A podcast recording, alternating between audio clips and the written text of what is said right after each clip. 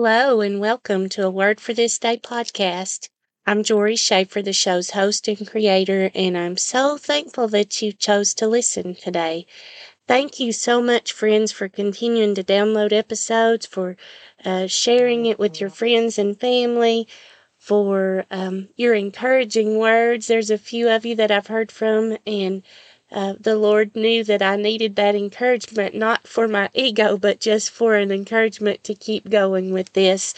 Um, and I just appreciate it so much. You know, the whole purpose of this podcast is to give God all the glory and to encourage others to be in His Word and to just draw closer to Him and spend more time with Him. And I know He's doing that for me. I, I think I'm probably getting the biggest blessing um, with preparing for these podcasts each day. And I just see more of him and more of him and more of him and just how uh, living and active his word truly is. And I just want uh, all believers and, and unbelievers to come to know him more fully. And uh, we do that through the word. Uh, we read in Romans, faith comes by hearing and hearing through the word of God. And so um, I just thank you. I, I want to give God all the glory for all that He's doing. And um, I'm just excited to see what He's going to continue to do with this. At the time of this recording, we've uh, surpassed 2,800 downloads since January the 1st of this year. And uh, it has been downloaded in 10 countries, 165 cities, and 26 states in the United States. And so, again, that's all a God thing. Um, so please consider sharing it with your friends and family and loved ones, or just anyone who you think could use some encouragement and uh, exhortation to be in the Word of God. So, our verse for the day for February the 4th, 2022 comes from Paul's letter to the Philippians, chapter 2, verse 4. And it reads as follows from the ESV Let each of you look not only to his own interests, but also to the interests of others. I know I say this all the time, but oh my goodness, there is so much good stuff in this verse. And again, I love all the words, all the verses. You know, uh, God's word truly is our, our daily bread. Um, this is truly how we can live and draw closer to Him. And so, um, we find ourselves back in uh, one of Paul's letters, Paul was an apostle. If you're new to following along with us and don't know much about the history, um, Paul was an apostle. He did not walk with Jesus while Jesus was alive on the earth and doing his earthly ministry. Paul actually was a persecutor of the church. He was a very zealous Jewish man. He was a Pharisee and um, had been uh, persecuting and dragging the Christians um, off to jail. And um, the Lord Jesus, after he had uh, been crucified, after he had been buried and then resurrected and ascended back to heaven, met Paul on the Damascus Road and stuck, struck him with blindness and gave him his uh, commission or his mission about what he was going to do for uh, for the Lord. And Paul has written um, a large chunk of the New Testament that we um, that we read and that we study today, and uh, so this letter is one of Paul's prison epistles. Epistle means letter, and um, there were uh, some letters that he wrote while he was in a Roman prison. It's Philippians, Ephesians, Colossians, and Philemon, and um, this one is thought to be written sometime between AD 60 and 62. Paul had visited Philippi and the Philippian church um, on several occasions. The church at Philippi was the first uh, church in uh, what we now know as Europe that was established by Paul. Um, it was in an area called Macedonia, which is um, in Greece. It was close to Thessalonica. And I would encourage you, just like I've done this morning as I've read, because I, I am not particularly good with geography. Um, but I got out some maps. There's uh, maps in um, your Bible uh, that are old maps, and or you can look them up on the internet. And what I did this morning was I got out my map um, maps in the back of my Bible that showed the um, Paul's missionary journeys, and then I got a today's map. So just so I can have in my mind um, where this was, um, Macedonia and Greece were, were across the Adriatic Sea from Italy. Um, and t- in today's um, map, today's world, um, North Macedonia and Bulgaria are just north of of uh, Greece, and Romania is north of that, and Serbia and Montenegro. So that's the part of the the part of the world that we're talking about right now.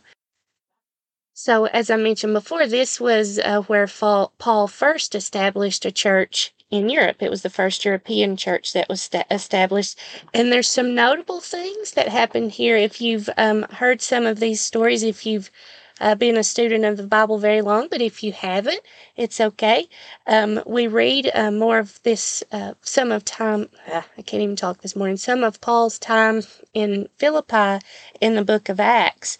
And um, it's in Acts chapter 16, uh, Paul had had a vision of a Macedonian uh, saying, "Come, come over to Macedonia and help us," and that's found in Acts chapter sixteen, uh, verse nine.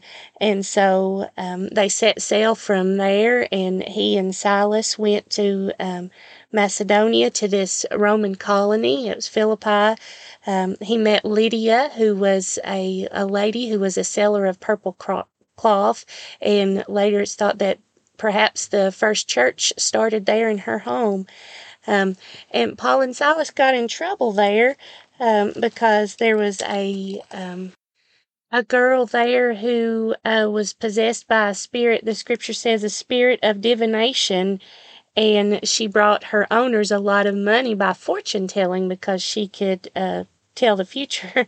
and in Acts chapter 16, uh, verse 17, she it says she followed Paul and us, crying out, "These men are servants of the Most High God, who proclaim to you of the uh, the way of salvation."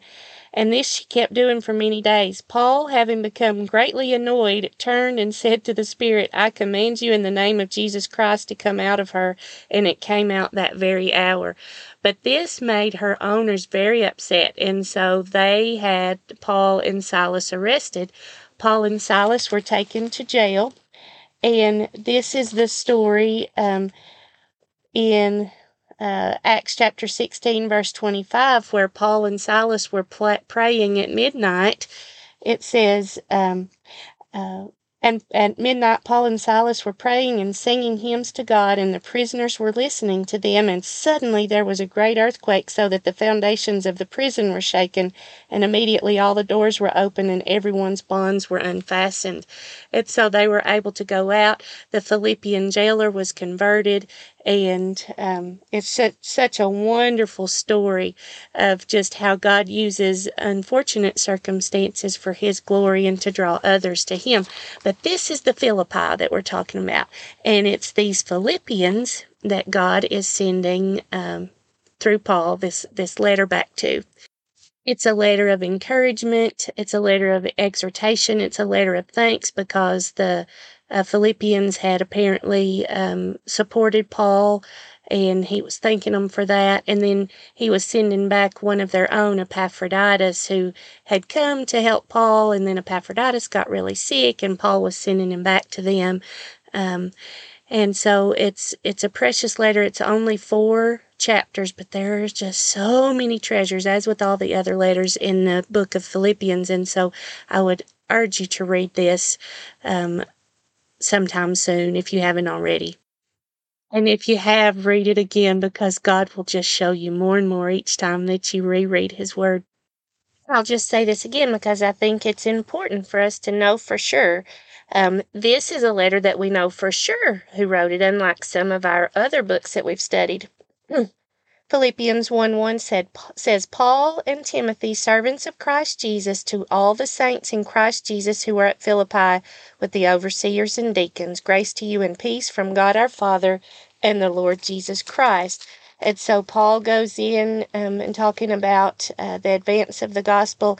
And then moving forward to uh, chapter 1, verse 27, I'm going to pick up here leading into our verse for the day so you can get the full thought and the, the full context and not just pull out the one verse. Um, so beginning in Philippians 1:27 it says only let your manner of life be worthy of the gospel of Christ, so that whether I come and see you or am absent, I may hear of you that you are standing firm in one spirit with one mind, striving side by side for faith of the gospel, for the faith of the gospel, and not frightened in anything by your opponents. This is a clear sign to them of their destruction, but of your salvation, and that from God. For it has been granted to you that for the sake of Christ you should not only believe in him, but also suffer for his sake, engaged in the same conflict that you saw I had, and now hear that I still have. And he's talking about where he where he's in prison. Um, and then moving on to chapter 2, verse 1. So, if there is any encouragement in Christ, any comfort from love, any participation in the Spirit, any affection and sympathy, complete my joy by, by being of the same mind, having the same love, being in full accord and of one mind. Do nothing from selfish ambition or conceit, but in humility count others more significant than yourselves. And then today's verse let each of you look not only to his own interest, but also to the interest of others. Have this mind among yourselves, which is yours in Christ Jesus. And then we'll get to the rest of that passage a little later in this podcast. So, this is an encouragement, a plea, an exhortation um, to unity and to um, to be humble and not think of yourselves um, of of themselves, and this is also to us, more highly than they sh- than they should. And in our verse for the day, let each of you look not only to his own interest, but also to the interest of others. And let me just stop real quick here and um, and point something out.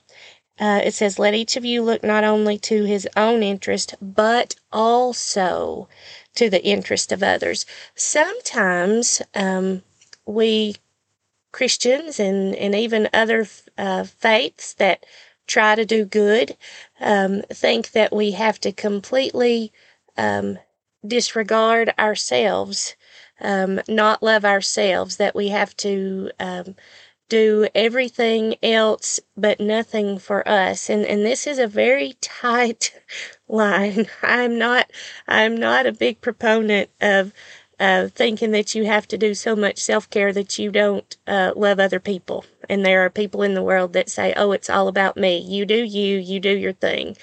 Um, that is not what I'm saying here. What I'm saying is, it says, um, let each of you look not only to his own interest, but also, that also says you can look to your interest, but also look to the interest of others take care of them as um, as you would take care of you or your family, and and it doesn't mean do it uh, with the exclusion of taking care of yourself or your family. There is an also there, and every word is important. And I even went back to the Greek because there are some uh, translations that I was looking at just to see what they would say. Some of the um, newer translations that are thought for thought and not word for word, and I would urge you to be careful about that. Um, but we want a word for word translation, and that also is in the original Greek. It is a conjunction. It's uh, K A I is the Greek transliteration Kai, and it means also. So it's there, and the but is there. it's but also. So it's not one at the exclusion of the other. It's a a but and not a but instead of. And that's important because if you look, and you can look online, there's an app that I use called Bible Hub, and I think it's free, um, but it has multiple versions. It also has an interlinear interlinear um, translation, which is the original Greek in the order that it was written in Greek. And some languages, their sentence structure is different than uh, what we see in English, and it's all flipped around to what we're used to.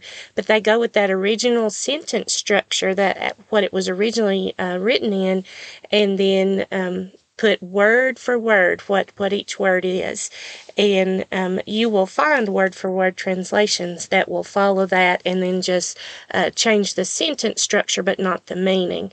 It's the thought for thought translations that you need to be a little more uh, careful about. And I'm going to let you research that on your own. I don't want to cause a stumbling block or, or, or make this a debate about translations, but that's just something that I've learned over the years, and I would invite you to look for that. But if you can look in this Bible Hub, there's a parallel uh, Bible version um, part. And so you can type in a verse and then it will show you several translations, many, many, many translations of that same verse. And some match the Greek and some are off just a little bit.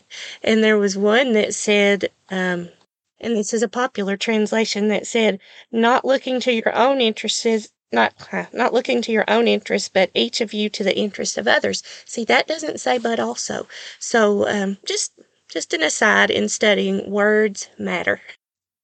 Does this not match what Jesus taught about the greatest commandment? We find him talking about the greatest commandment in three of the Gospels in Matthew, Luke, and Mark. And I, I want to read it from the Gospel of Matthew because Matthew was there, as we've talked about.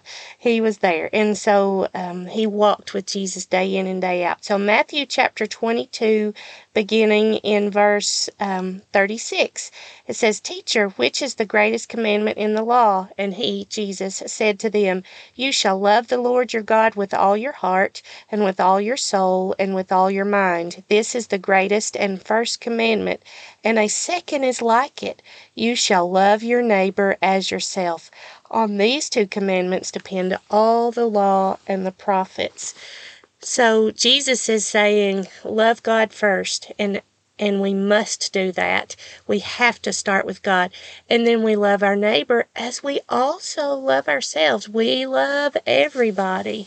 Um, and that loving our neighbor is looking to the interest, looking to their interest. What do they need? How can you help them? Um, being uh, concerned about what they're concerned about. Um, weeping with them when they weep, uh, rejoicing with them when they rejoice, and that sort of thing that we see in other places in the scripture. And I just love this because we've talked about uh, some of the law in previous episodes when we talked about, um, I think when we talked about Moses on January 31st, we've uh, talked about some of the prophets. We just uh, talked about Zephaniah yesterday. And he's saying, on all of these, hang the law and the prophets. These two commandments love your God first with everything that you are, everything that you have, and then love your neighbor, love people as you love yourself. And uh, that's how we're going to look not only not only to our own interest, but also to the interest of others. And Jesus, of course, was the ultimate example of that, the absolute ultimate example. We read in John 13, and I just want to read this because it, it's the perfect example of Jesus looking to the interest of um, not only himself, but also to the interest of others. And by others, that was the disciples, and that's us. Uh, beginning in chapter 13 of John, verse 1. Now, before the feast of the Passover, when Jesus knew that his hour had come to depart out of this world to the Father, having loved his own who were in the world, he loved them to the end. During supper, when the devil had already put it into the heart of Judas Iscariot, Simon's son, to betray him, Jesus, knowing that the Father had given all things into his hands and that he had come from God and was going back to God, rose from supper. He laid aside his outer garments and taking a towel, tied it around his waist. Then he poured water into a basin and began to wash the disciples' feet and to wipe them with the towel that was wrapped around him. And then moving down to verse 12, when he had washed their feet and put on his outer garments and resumed his place, he said to them, Do you understand what I have done for you? You call me teacher and Lord, and you are right, for so I am. If I then, your Lord and teacher, have washed your feet, you also ought to wash one another's feet, for I have given you an example that you also should do just as I have done to you. Truly, truly, I say to you, a servant is not greater than his master, nor is a messenger greater than the one who sent him. If you know these things, blessed are you if you do them.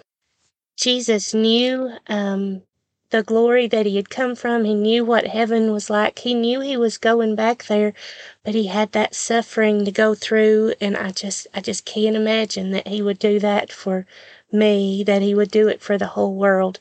Uh, but he was looking to the interest of the others um, also. And so this brings us back to our, our verse that we were in and continuing um, in Paul's letter to the Philippians. And um, I want to just uh, begin to close with that. I'll start with our verse again, Philippians 2 4. Let each of you look not only to his own interest, but also to the interest of others. Have this mind among yourselves, which is yours in Christ Jesus, who, though he was in the form of God, did not count equality with God a thing to be grasped, but emptied himself by taking the form of a servant, being born in the likeness of men, and being found in human form, he humbled himself by becoming obedient to the point of death, even death on a cross. Therefore God has highly exalted him and bestowed on him the name that is above every name, so that at the name of Jesus every knee should bow in heaven and on earth and under the earth, and every tongue confess that Jesus Christ is Lord to the glory of God the Father. He did that for you. He did that for me. Oh, what a blessing. What an, uh, an example. The ultimate servant, servant was our Lord. Um, and so May we have that attitude, um, that mind of Christ Jesus, where we um, serve others. We look to other people's interest in the addition uh, in addition to ours, uh, for the glory of God the Father. We love people to show Christ's love. We model what He has done for us. This brings to mind as I close the um, Isaiah's prophecy in Isaiah 53, um, which is just such a blessing. It, it, Isaiah had prophesied um, about 700 years before the Lord Jesus came on the scene. It's because God's word uh, was inspired. Uh, Isaiah was inspired to write this prophecy.